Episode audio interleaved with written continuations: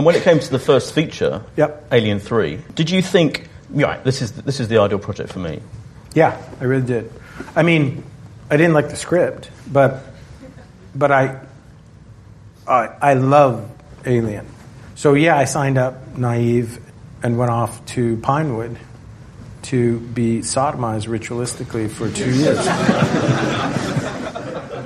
I made a crucial error. I listened to the people who were paying for the movie, and they said not to work with your friends. The way to go about this is to work with people who've done this time and time and time again. And basically, that translates into meet a lot of people who are going to resent you and your age and are not going to want to take instruction from you and allow them to tell you what you can't do. So I kind of retreated back to doing television commercials and and had no expectation that I would ever be employable again.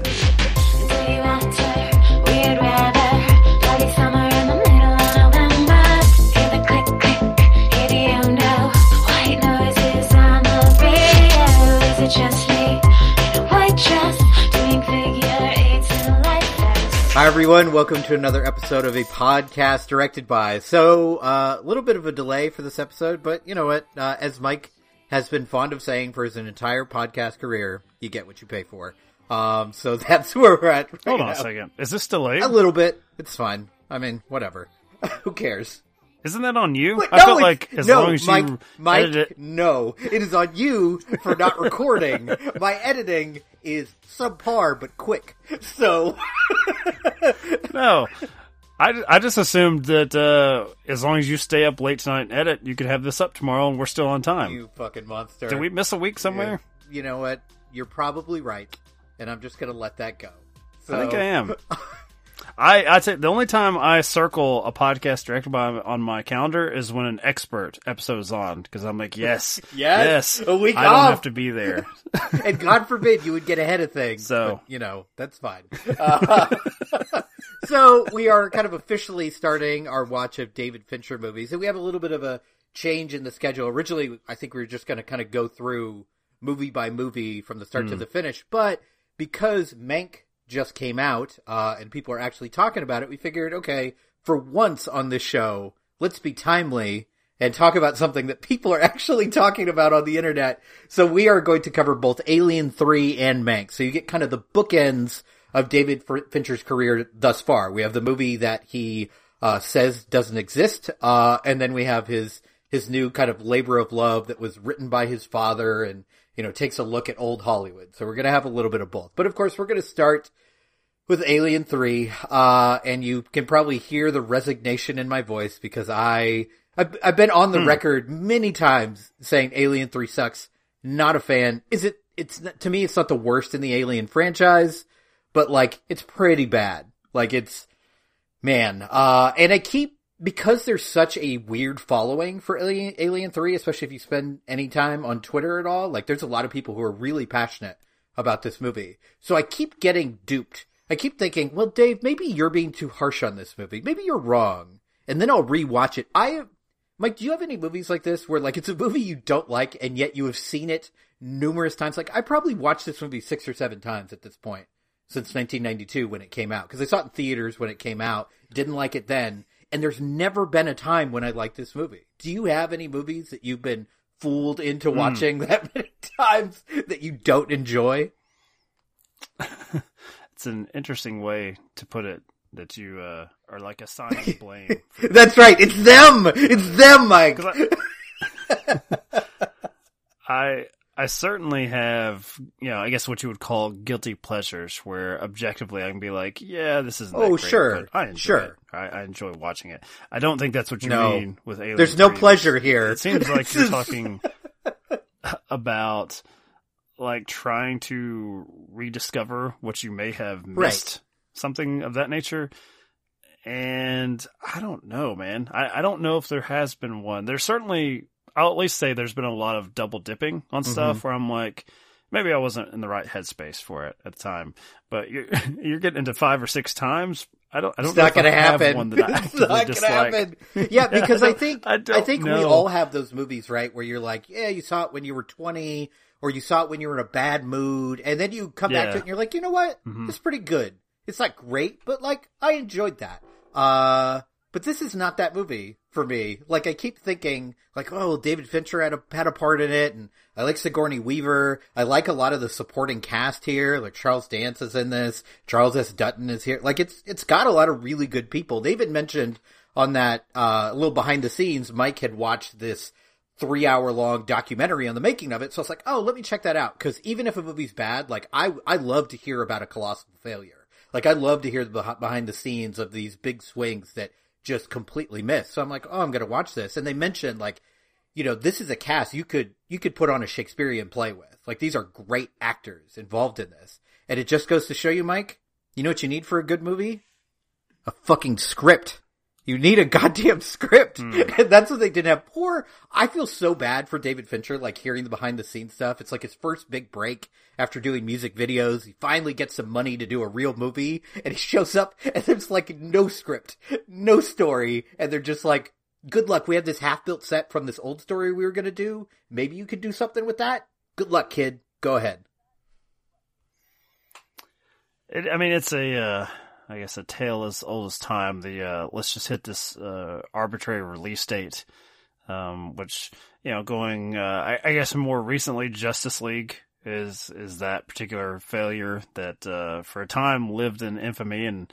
Uh, thankfully, to the, the wonders and the artistry of HBO Max, we're now Oh, get an extended version of what could have been. I thought it was Um, already filmed. I am Mike. wondering I thought, I thought it was ready to go. What's I, you know, it, it's a, we're getting a little bit off the off track good there, but I, Alien I Three am sucks. amused. True, I am amused and supportive uh, of the fact that clearly there there was no uh, Snyder cut to be released because they're putting like another hundred million mean- dollars into it. You gotta But- respect the grift at some what? point where you're like, you know what, Zack? Well done. Yeah, yeah, You got your money. Like, yeah. I. I'm not. I'm not mad, and you know, HBO Max. That's just more content, right? Go for it. Um, fine with me. Um, Alien Three. Now, I will admit. So I, I, I didn't really twist your arm. I actually just assumed because you're just a, a vile human being that you would like to revel in the disaster that was Alien Three, since you hate it so. So when I mentioned that uh, documentary, I thought I was playing catch up to you. I was like, I need to do this so I can be better informed. so I really wasn't trying to twist your arm there. I will admit though, and I don't know if you did this since you are, you know, Fincher is your guy. Like I, I love Fincher, but I think on this podcast, this is like a pick you have like looked forward to making. oh yeah, yeah. Uh, whereas I I come at it, I don't know where what angle I'm coming from. Where I'm, where I'm like, what about Amy Heckerling? and like that's that's my decision making on this podcast. Yeah. Um, uh, I never watched Vamps. Sure, let's do that. I think your um, picks come from like, what's on my shelf but- that I haven't watched? How can I get some use out of this money I Yeah, spent? Which, it's it's. Well, it's also very much like the mood of the moment. And when I say the moment, I'm like Yeah, that second. exactly. And then I'm committed for like two months. you're like verbal Um, kids and usual but- suspects. Just seeing something on the wall and you're like, that, we're gonna do that. that is the only uh, way you can compare me to that particular person. I won't put that Fair on the record. we actually just did an episode on uh, L.A. Confidential, which I'll, I'll blame uh, both myself for late recording as you did and my editor Webb because he's choosing to watch Nancy Meyers The Holiday tonight instead of editing our episode, That's which I fair. encouraged. Yeah. I'll allow it. Um, but when we discussed LA Confidential, I had to make that statement multiple times as I compared myself to the Jack Vincennes character, Not the actor. not the actor. um, yes. Um, so anyway, Alien Three. Um, I was going to ask you, did you, since you're the, the Fincher guy of this of this too, which is strange for me to say, that makes me sound right, like, I'm fuck just that like, guy. But like, meh on him. yes, I love Fincher, But, he's Yeah. like one of my top Um, two directors. did you watch like him and Guillermo del Toro? Those are my guys. So, I yeah. Yeah. Um, did you watch the assembly cut? Because I did not Uh, for this. I just watched the because I've watched this stupid fucking movie so many times, I've watched both cuts. Um, but this time I watched the assembly cut because supposedly this is the closest to Fincher's vision that we're ever gonna get, and I'm doing a jack off motion that no one can see, but that's what it feels like uh, because you know we heard it because you know like I the thing I find really I find the discussion about this movie from Fincher and other people way more interesting than the movie itself. I think the movie is just genuinely it's genuinely bad. Like there are some solid moments. I think like the the chase down the corridors is filmed in really interesting ways. You can tell Fincher really knows what he's doing with the camera, and you can see that even here when he's severely limited. But you every every interview you hear from him, if he does talk about it, like I think the last interview I read with him about it, where somebody said, "Yeah, I hate that movie." He's like, "No, you don't. Nobody hates that movie like I do." Like it's just like he's so he is like like as as hardline against that movie as I am. Like I pale in comparison. Like I will constantly say like you know I hate that movie. So does David Fincher. All Davids agree, and that is like kind of a running joke. But like that made really. I mean, he thinks it's the worst movie ever made. Like, and granted, he was abused on that movie. He had like all these people showing up and like telling him what to do, and people who didn't have anything to do with the movie. They were just like suits who would show up and tell him what to do. And he, for all of his faults and like supposedly being very difficult to work with, like the man has a vision and he knows what he wants to do from the day he walked onto a film set. Um, so to have all these people come in and kind of stick their fingers in it and be like, no, you got to do it like this because we got to save money and then leave and never show up again. Like that's got to be really, really frustrating. And then he got like essentially got fired like three different times from the set of the movie and like eventually just walked off and left it. You know, so this has to be like a really difficult thing for him to look back on in a, in a career filled with just massive success. Basically ever since that movie. Like he's just been kind of like different levels but like maybe Benjamin Button is maybe the movie that was like the least successful, um, in terms of. See, I was going to go with Fight Club. Well, I mean, not, originally, yes. Like in the long mm-hmm. run, but short term, yes, uh, a box office failure, and you know to some degree a critical failure, at least uh, when it was released. Uh, that changed very quickly, and like in the span of like a month, wait, wait, wait. it became this like critical darling. Yeah. Um, well, you know, I guess this is my time to talk a little shit then.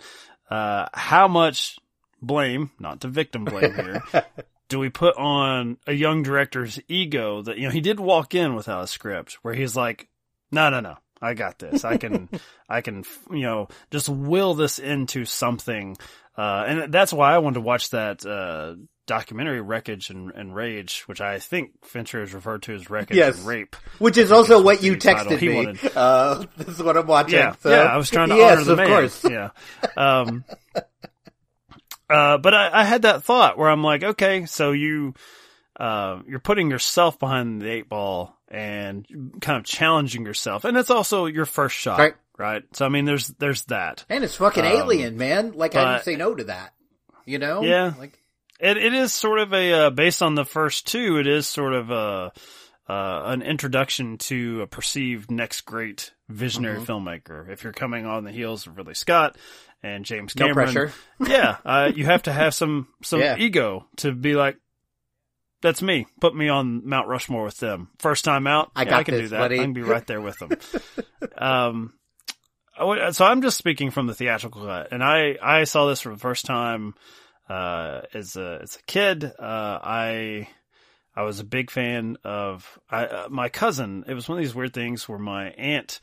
Uh, I wasn't particularly close with my cousins, and uh, he was older than me. He was in high school, and I was in middle school.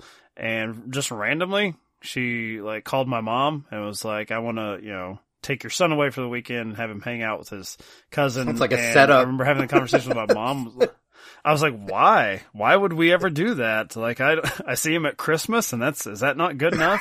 uh, I honestly felt like someone was dying. I felt like my cousin was like, like did someone a, have cancer? You know, like, yeah, cancer. exactly. Yeah, exactly.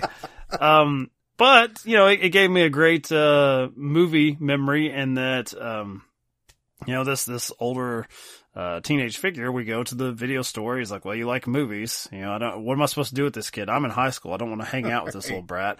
Um, and he's like, so, uh, I don't know. Um, I think we rented Species and he was just thinking like, Hey, there's an alien that gets naked in it. And, um, then he's, he decided, Hey, we've got to class it up a bit. We can't just do that. so we're going to go with James Cameron's Aliens. Yeah. And I just made the offhand remark. I'm like, Oh, I've never seen that. He's like, you've never seen Aliens? And he's like, well, you know, if you liked Alien, I'm like, well, I never saw Alien either. And he's like, oh, so my, yeah, this is really insulting to David Fincher. My Alien trilogy, Alien, Alien, and aliens, and species. And better you know choice, what? honestly. It's probably a better part, a better part Yes. three species.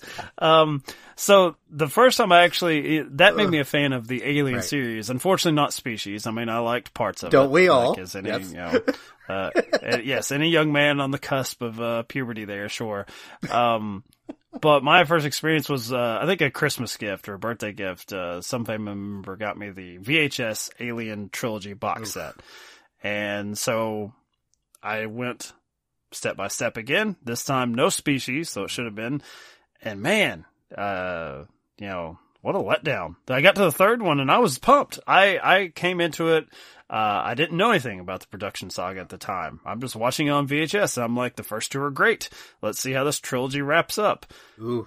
And really disappointed. So I should have watched the assembly cut this time. I think I watched it on DVD in the early 2000s when it first came out, but I don't have great memories of it other than it's longer. It's longer, and That's like all the stuff that they include look like shit because it's all like done in posts and some really bad Yeah. effects. Like So you're removing the one aspect of the film that works, which is yeah, that visual grit and that realism of it in a Yeah. fucking alien movie as close as you can get. And then you have all these like scenes, these like weird stop motion animation scenes that are clearly added way Yeah. after, and you're like, Yeah, don't need that." not great. Yeah. So I mean, I I've never been a fan of it. I've never really, I've never really gotten the enthusiasm. Uh, you know, some people just need a sort of a reclamation Right. project, where Someone like, to no, root no, for. like this And is, if if Fincher Yeah, doesn't become and a great director, do you think cool. anyone looks at this and they're like, actually, this like, what if Fincher made. Well- this and then just went like, clearly I suck and I'm retiring, and he went to you know go be an editor or do something behind the scene, like you know what, this is not for me. Mm-hmm. Like no one would look at this movie and be like, actually, this is a Fincher. classic. Fincher would love to be an editor. Uh, I don't know how productive he would be as he looked at 47 takes of someone's hand picking up a magazine, but Oh, he would yeah. love it. He'd be in fucking heaven. Um, I, you know, I, I, I kind of get where they're coming from because I'm, uh, at least from my memory, I've not watched it in 20 years at this point, but I remember as a teenager, I kind of dug Alien Resurrection and I thought, wow, this is insane. And it, I, to me, It is was- that. there was a certain degree of pleasure. There was there was pleasure in the uh, spoiler alert for Alien Three. Uh, you know, they kill off Ripley, and it's just like, well, we gotta get Sigourney Weaver Clones, back. baby. And it is very comic booky, where it's just like, whatever, you just go with Very it. much like a comic book in that way, uh, where you're like, yeah, okay, she's back, sure, why not? And you know, I was there for it. And- Winona Ryder was in it, so it's like, okay, here we go.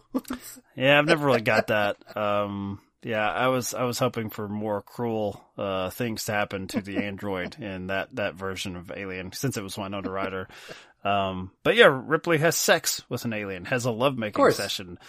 I dug it. I I thought whatever. I, I don't know if it's like a bastardized version of it, but isn't that that's the director of Yeah, Amelie, yep. right? He did Amelie yes, after. yes, probably needed a palate cleanser after after Alien Resurrection. Let me do something sweet and cute. Let me tell ya. Like, after you know suffering through Amelie now twice in my life, I want to immediately go back to Alien Resurrection. Like, let's go The real some aliens. classic. Jesus Christ! so, so you had started this kind of asking. You'd kind of you were kind of asking like how much. How much does Fincher like? How much of this is his fault? Essentially, is it his ego coming in? Is that what you were? Yeah, Yeah, I mean, I think that's a valid point. I think it takes I mean he's not blameless. No, that's what I'm no. saying. But it it takes I think it takes a certain amount of guts to be a director. It takes certainly a lot of guts to come into like an established money making franchise without a script and be like, yeah, we're gonna make this happen. But I will say that if you you know and watch especially in watching that documentary, when you listen to how everyone reacted to him except for the fucking suits, he had like immediate respect as soon as he spoke to them. Like you talk about, like he, they interview Sigourney Weaver and like the first thing he says to her, cause she asked him, you know, how do you see Ripley in this movie? Hmm. And he's like, bald. And she was like, I like this guy. Like immediately has this rapport with them. See, I could have saved us all a lot of trouble if I was a studio executive. Nope. Where I'm like, that's not an answer I ever want to hear. No, we're not doing that. But like all these interviews with the actors and you hear them talk about because I think sometimes you know even on this show when we're talking about directors, we sometimes leave behind this idea of like coaxing great performances as a part of direction. It's not just the visual aspect. It's not the cuts. It's not the way the the camera is framed. It's not the cinematography. Some of it is also just getting along with your actors and getting their respect. And every single actor that they interviewed for this is like, Fincher's a genius. I'll, I'll follow him into, into hell. Like I will do anything that he asked me to. And it was really interesting to watch this. And one of the people who said that was Charles Dance, who was in this, and he's also in Mank, which we're going to be covering in a bit. So it's nice to see that kind of come full circle uh, this week as I'm watching this movie. I'm like, oh, he got to, he got to come back and play a pretty major role in one of his movies. So like that stuff makes me think like, yeah, some blame goes on Fincher, but so much of it goes to the studio. I mean, from the beginning to the end, from the beginning of like, oh, we're just gonna not have the script and we're gonna scrap this and we'll figure it out on the run. And, you know, we, there's, you know, we had like five different writers and then they had two or three different directors that they kicked off the set and it was just like, and they started building sets before they were sure what they were doing. You know, there's a lot of mistakes made, and I think it's admirable that Fincher had the guts to come in and do this, but it was probably a really bad decision. Like if you just kind of looked at the lay of the land and went like, okay, uh, you have high expectations for money, you have high expectation expectations for artistic endeavor, and you don't have a script. I think I'm gonna pass. like this is not going to go well for mm. me on my first movie, you know? So that part is his fault, but for me, and of course I'm biased because I love Fincher, but I think most of it to me is a, is studio stuff. And like you mentioned, it's this whole idea of like, we got to hit this date. Like, I don't know, why don't you try making a good fucking movie instead?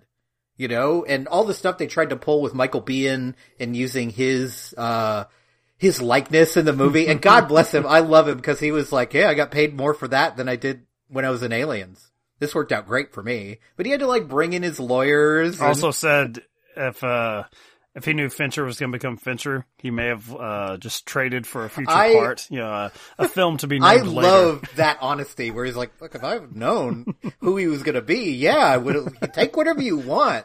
You know, and that's also one of the things that a lot of people love about this movie and I really despise about it is just how grim it is. Like the movie literally starts out be like, by the mm. way, these characters you love, including a girl, are you know murdered and eaten by aliens. Like okay, and it's off screen, and they don't you don't get a goodbye for these characters at all. And the whole idea, like James Cameron, and this was on that documentary too, he wanted the kind of family unit. It didn't necessarily have to be romantic but you have Ripley and Hicks and Newt together and they're gonna make their way in the world and that could be interesting. But instead, they kill them unceremoniously off screen. And of course it does the job of putting Ripley alone in the very dangerous circumstance, but it feels very cheap to me and it feels like a cop out it's certainly a decision I can respect more than I actually enjoy once it's put yeah. in front of me. Like the the idea is like, whoa, that's a it's a bold choice, and it kind of puts you back on your heels. Uh, but then I have to spend two hours right. with it. Uh, with two and a half if you watch the other just version. a bunch of other, just more baldies just running around, just bald people with English accents, and um, yeah, it's it is a bit of a slog to to get through, and it, it's interesting. Like there are def- definitely elements of it I kind of admire uh, that it's it's decidedly uh, marching to to its mm-hmm. own its own beat there, but it's not one that I actually really want to partake in for very long either. Like, so I don't I don't know if that's it's fine effective. to make those choices, but isn't it also like in a in a franchise movie like this, in a science fiction movie, shouldn't it shouldn't it be a little bit fun? Like, shouldn't there be some fun to be had? There's like no fun in this movie. And the, the studio again tried to like insert some fun by making the very stupid joke about 85, uh, which is, God, it fucking pisses me off because it's a, it's, it's not only a bad joke, but it's inaccurate. Uh, cause if you know anything about IQ testing, uh, anything within 15 points of 100 is the norm and 85 is within 15 points. So he's actually not stupid even with that score. So it's like, it's not only a bad joke, but it's completely inaccurate. And when I found out that was a, Maybe they're all geniuses, oh, yeah, Dave. Clearly, clearly. so when I found out that was a studio invention, I felt, I felt great. I was like, oh, thank God that wasn't Fincher. I knew it. I knew this was a studio jumping in and you can really, and it, and as I watch it now, you can really tell that that's just shoehorned in because there's like no mention of his quote unquote stupidity before that. All of a sudden it's just like 85. And then you have these characters changing accents and coming in and out and like, what? Guys, ugh, this is, it was just like, uh, you know, we did an episode of your, of one of your other shows when we were talking about the abyss where you have characters just like disappear and reappear for no reason. That's Yeah. kind of what this feels like too. Where, and that comes again from just not having a script. So there's no real narrative here other than like, isn't this dark and fucked up and terrible? And there are some cool visuals. The, the shot where the alien comes out of the, like, the kind of, the, like, the, the oil, like, when, after you think it's been killed and that spray. I mean, that's a cool shot. That really works. Uh, what doesn't work is that shot at the end with Ripley, uh, falling into the, the fire pit, uh, at the end. It's some of the worst. Oh my god. It's, every time I watch it, I'm like, it can't be that bad. And then it comes up again. I'm like, nope.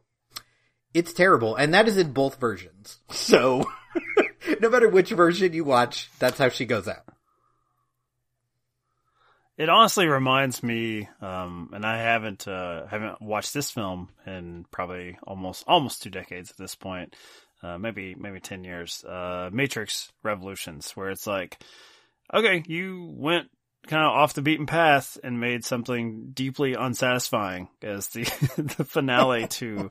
Um, I don't want to say much beloved because I think you and I disagree pretty heavily on uh, Reloaded, which I love. I love the second Matrix. I think, Uh, I think, it's like, I think you're in the gonna wrap all majority up? there. I think, you know, I think there's, there's a lot Oh, of people really like I thought, it. I thought everyone just hated the other two. No, I mean, and, and again, this also probably comes from me being on the internet too much because there's, of course, people who are like, you know, people like our friend Webb who think the second and third Matrix movies are brilliant and some of the best movies ever made and they're all about philosophy and blah, blah, blah, blah, blah.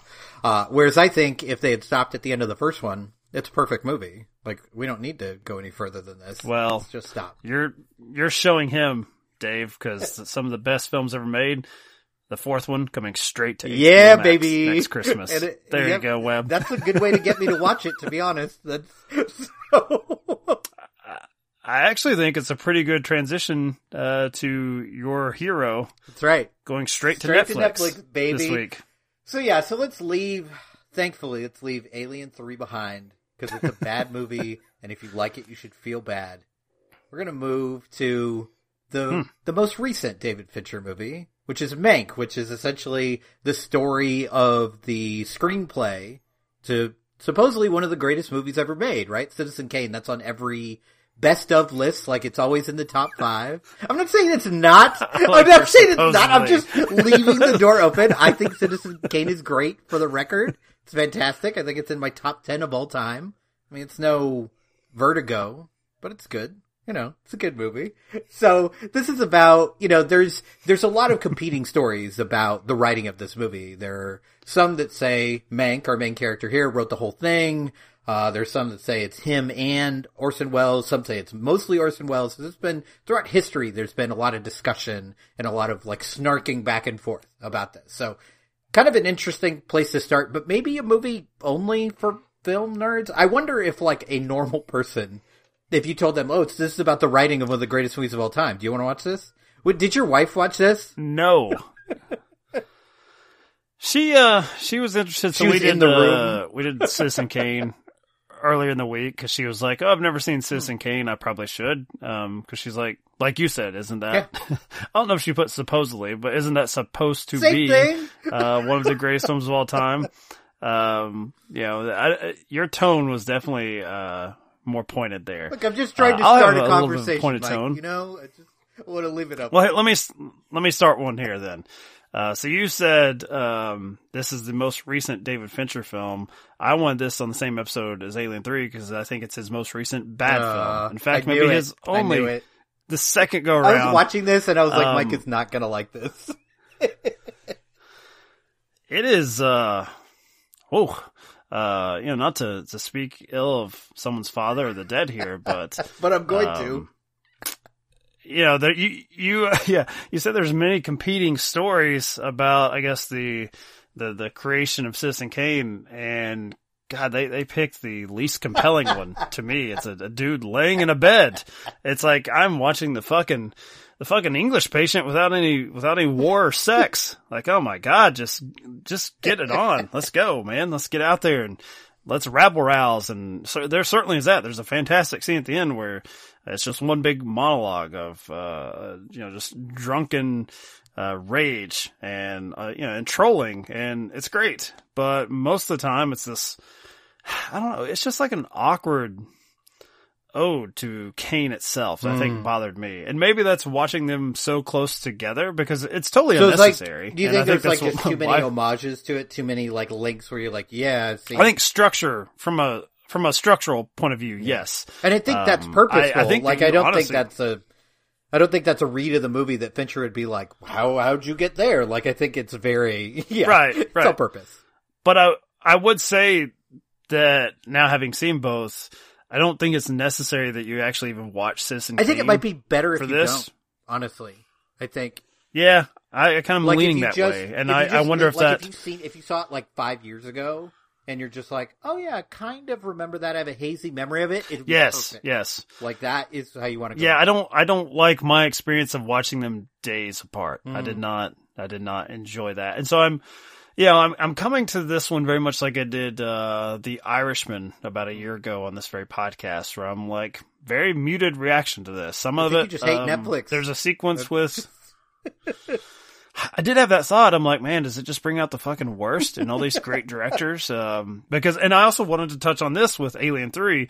You know, you you went on and on I mean, about you- how Fincher's vision was interfered with, uh, and I'm thinking, wow, this is like, yeah, just do whatever. Like, I feel like this is not getting any notes here. I think that's And true. A lot of it to me is the script Mm. again, and I I, th- I know the, the the familial connection. This is the film that he wanted to do after the game, like when his father like was writing this project. But I I, I don't know what the story is here. It's very much a mood movie in Hmm. the vein of uh, my favorite film of last year, Once Upon, Upon a Time Mm-hmm. in Hollywood, where it just puts you in a place and time, and you just kind of hang Yeah. out. I, I think the, the difference for me is like the uh, if I'm gonna do a hangout movie, what a, what well, I'm gonna hang hangout movie with Linklater Like- where where it's gonna be about having sex or drinking beer, playing baseball, or you're gonna put Brad Pitt in it and we're gonna kill the Manson family.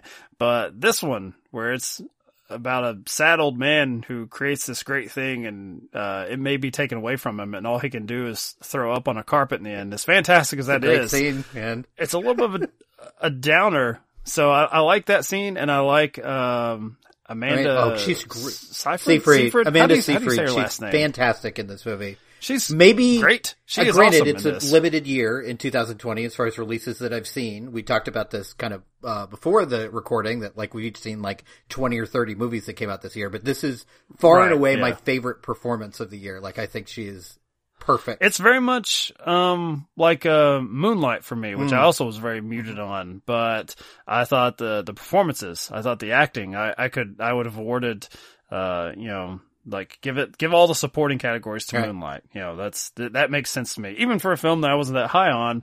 he- Same thing with Mank here. Her, I'm like, man, it just feels so Yeah. effortless. She is so charming in this, and uh, like everything that's on her face, like you know, the dialect she does have is to be charming, but she also is so involved, even in those monologues where she's not speaking. Like her, her Yeah. eyes, like she's interacting expressive, with old and- men. That scene, it's it's really good stuff. Amazing ability in this role. Like, it, she's one of those actresses that's always been like on the cusp for me. Like, I've enjoyed her performances, but there's never Hmm. been anything where I'm like, yes, oh my god, she's great in this.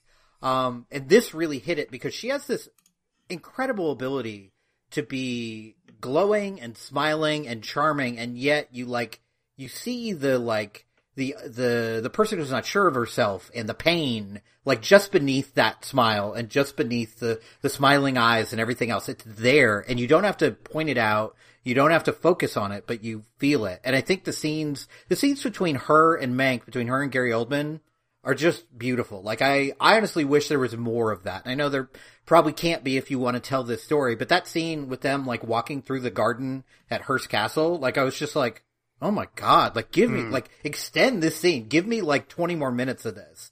Cause it's very rare you see, you see a movie, um, you know, with a male and female lead that is like purely platonic and just kind of wonderful to kind of sit in, in that moment. And I wanted, and if anything, I wanted more from that. And I really like this movie. I think it's one of my favorite, uh, recent Gary Oldman performances. Like, I think he just has a mastery of this script and is like, even though the, the script, I mean, you can have complaints about it being like performative and like very obvious. Um, Boring. but like the one-liners, the, the zingers, like he really has a mastery of that. And it's like for me, I, when I was watching this, like, cause when I watch movies for this, I'm always thinking like, what is Mike gonna think?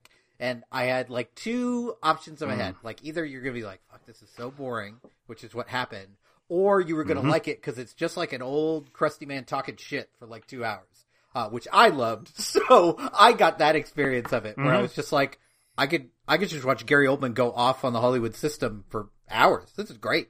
Like, and I did, I did end up watching it twice and I found that I liked it more the second time because I think that first 20 minutes of the movie is like, the first time through, I'm kind of like, okay, let's get there. But then the second time I watched it, it just kind of like really flew by. But it definitely, there are sequences where you're kind of like, can we go? Uh, but what did you think about them actually including Orson Welles as a character here in this movie? Because you guy have a guy essentially doing an Orson Welles impersonation uh, for this. It's mostly in voice. It doesn't. It rarely, if ever, works for me. Um, even in um, Ed Wood, uh, which we watched recently and, and talked about briefly in Amy Heckerling Month, I, I felt like that that particular sequence, uh, while while cute and and winning to the the Ed Wood, uh, you know, character that you see in that film, to have that fictionalized moment with his you know his hero, uh, an, another filmmaker who's not getting any respect from two different ends of the spectrum, of course. Um, it always is a little jarring for me, and I I liked him as uh, like a voice on the phone without ever seeing I him. agree. I think I would have preferred that. Mhm. Um, yeah, it's a little cartoonish with with him. Um, and he, I mean, Orson Welles as a person is kind of cartoonish. Yeah, yeah. Throughout his entire like career, person, young, so- young Orson, old fat Orson with a beard. Either way, my like big Yeah. complaint because I also watched uh, Citizen Kane uh, like a couple days before this, and I Hmm. think that's also why maybe my second watch of this was better because I got more distance from that watch. So it's just like, Hmm. okay, now it's just like kind of a hazy memory of that movie instead of like the day before. Um, that guy who plays Orson Welles in this, not hot enough. Uh, not even close. Cause like if you watch Not at that yeah, time man. If period, you watch, sure. if you watch Citizen Kane, his first appearance in that movie, like I was like, oh my god, like I forgot how good looking Orson Welles was. Like young, twenty four year old Orson Welles, like he is on. I'm so disappointed Why? in you. I was hoping you would say that the the one with the, the horrible old man makeup, just like stammering around the room, just like ripping stuff off the wall. I, th- I was hoping you'd say that was the hottest moment of Citizen Uh, Kane. it's pretty good. he- Pretty he good. His, uh, does his De Niro Irishman fighting style, just lumbering around. See both classic films, Mike. Um, this is yeah. Um, I did think, you know, I, I kind of, you know, I, I shouldn't because, you know, the, the Irishman to, to me is, uh, it's not bad. Like I'm glad, I'm glad that uh, Marty got to make it. Glad I got to, to watch it. Uh, same with Mank. It's like I actually, and I, this one I prefer to the Irishman because, uh, I feel like this is actually Fincher kind of stretching. Like he seems like he actually likes our For once. character, and he likes a lot of the characters here. Yeah, uh, it's not just a means to to watch the, the leads be punished for two hours. Be it, God, seven. so. Get Game, ready for more movies Uh, on this series. even even his even his grand romance, Curious Case of Benjamin Button. You're gonna watch them go through this horrific Right. parting of ways, this long extended breakup as he de-ages. So it was interesting to to see that, and I I do think that probably the presence of his father contributed to that warmth. So it's kind of an oddball uh selection. It you doesn't we feel were- like a if we Fincher movie to me at all. Like I watched this and I was like, Yeah. if you had told me some other random director did this, like most Fincher movies, you can feel it. Like you watch it and you're like, yeah, this is a fucking David Mm-hmm. Fincher movie. There's no way around it. But this one, you're right. It does feel, even though it's about this like grand event in terms of cinema history, it feels Mm-hmm. Light in comparison to his other movies. It feels like kind of, kind of Mm-hmm. weirdly joyous, even though it's about a man like, you know, in bed after a horrible car accident, dying of alcoholism. but it's still like, and a, a lot of it, like, honestly, I think all of my favorite sequences, most of them are flashback stuff, right? It's all the scenes with him at parties and him like kind of fielding the room and mm-hmm. really like just diving into this language. That stuff all really works for me. You know, I just absolutely loved it. And, you know, we mentioned Amanda Seyfried, but like her introduction in this movie is she's like on set, you know, like, you know, ready to be burned at the stake and her, it, it's very, I love it. I love the the banter so between good. the two of them. You know, her like, you know, don't don't laugh at me, which gets repeated throughout the whole movie. And that, you know, there's a scene mm-hmm. near the end where she's unwilling to go back and fix this problem for him because she's already made her exit. Uh, and I love he doesn't laugh while he's in the car with her. And then as soon as they drive away, you just hear him cackling. Like, this is mm-hmm. so fucking ridiculous. Yeah. Like, it's a great moment. Yeah, there's, there's, there's nice little touches here. So I, I don't want it to, you know, I've got Letterboxd up, which is kind of amusing. And if I was, if I was, you know, leaving my little pithy review, it would just be three stars because it's like I'm I'm undecided. Great. You know, dislike it, like it. It's kind of right down the middle.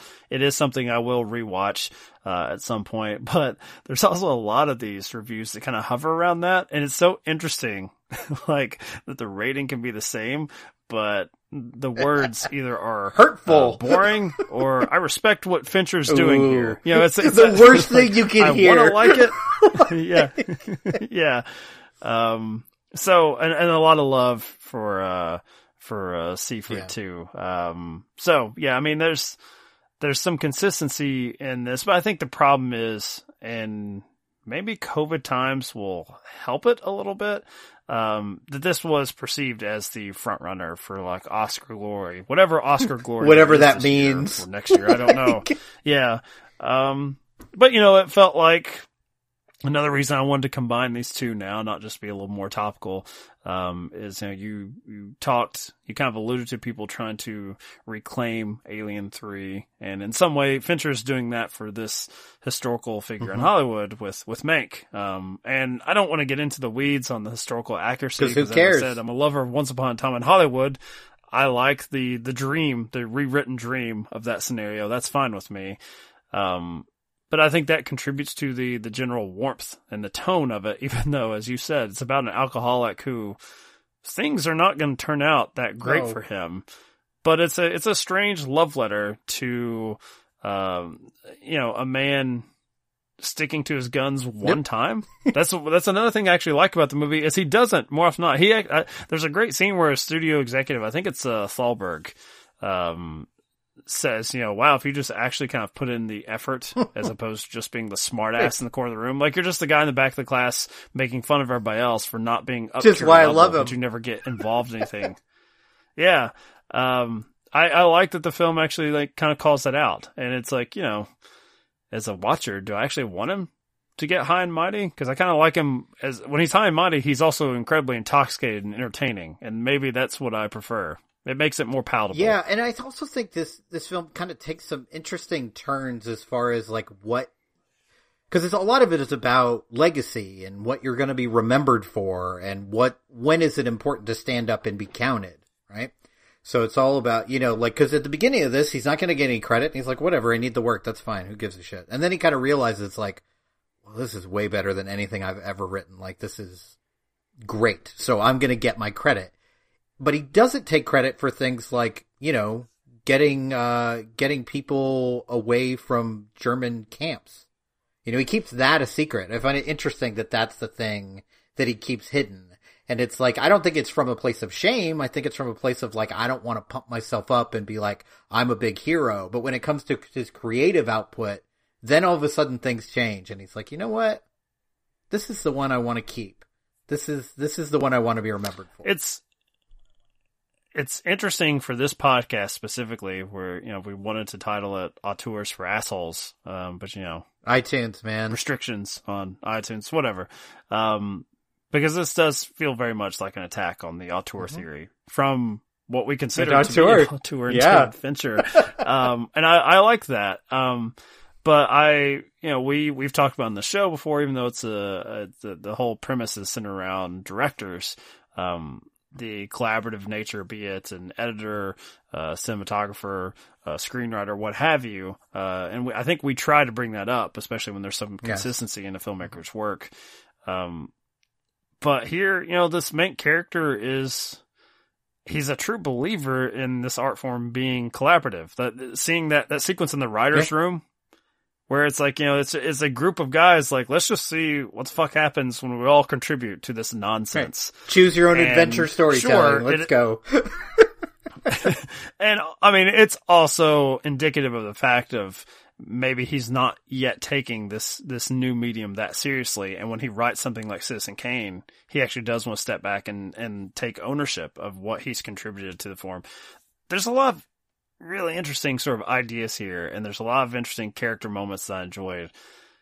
But I'm, I'm, I, I it's funny, like, cause you, you greatly liked it, and I thought it was, yeah, okay, better than Alien Three. I, am not gonna go you. that far on a limb and say you. it's the, the worst. Um, but it's like, man, it is just, it is a lurch to mm. get on the road with this thing, to get going, and um, I, I kind of wish you know, in the back of my mind, I'm thinking maybe if this wasn't a Netflix movie, maybe it wouldn't exist without yeah, Netflix. Maybe not. But maybe if there was actually some more collaboration, mm. some more oversight, maybe it's finesse. That's possible. More. Yeah. I, I, but in terms of, you know, you brought up this idea of on this show kind of talking about the people who work with the directors because it's always interesting to see like, okay, who is, you know, and this movie brings us up, like who is the real auteur? Behind this? Like, is this an Orson Welles thing? Is this a Mank thing? Is it some percentage of each? What's going on? And the the person that he seems to have worked with the most lately, Fincher, that is, is of all people, Trent Reznor uh, and Atticus Ross. It was fantastic. Oh my god, it's man, great. like, and man, if you yeah. would have told me, because I'm a big Nine Inch Nails fan, if you would have told me 20 years ago when I was in my 20s that like Trent Reznor was going to be nominated and winning Oscars for film scores, I would have been like, uh, I don't really see that happening. And I think, I think it started with the social network. That was like his introduction into mm-hmm. that world and just immediately knocked it out of the park. Best film. Like just Best film of the last yeah. decade. Best yeah. score of the last Not decade. Not too bad. Um, and but but if you listen, hand I think it's Hand Covers Bruise is the uh like the title sequence oh, track. It's one it's of the best incredible. pieces of like score. I, I love that score. And if you listen to that and then you listen to this, it's amazing that it's by the same person because this feels old Hollywood. Like it really does a great job of setting the stage for where we are in history. Like I was just I I didn't even check the credits and then I was like, oh my god, did Trent Reznor do this? Like I can't even because at least mm. Social Network there's a little bit of like electronic stylings to it, which I'm like, okay, I can see, right. I can see how that transferred over. But this is totally different and like feels classic, and it's just it's just incredible. Like, and I'm so glad that Fincher, I guess, gave him that shot on Social Network because it's just become a second career for Trent Reznor, and we've gotten some great film music from it as well. Listen to you. No. You move to Kentucky, you become a true Republican. You're like, you know what? We need the millionaires to get their own, get their shots. Trent Reznor is not one enough in his Look, life. the man probably almost died he just like needs a chance. times from overdosing from heroin.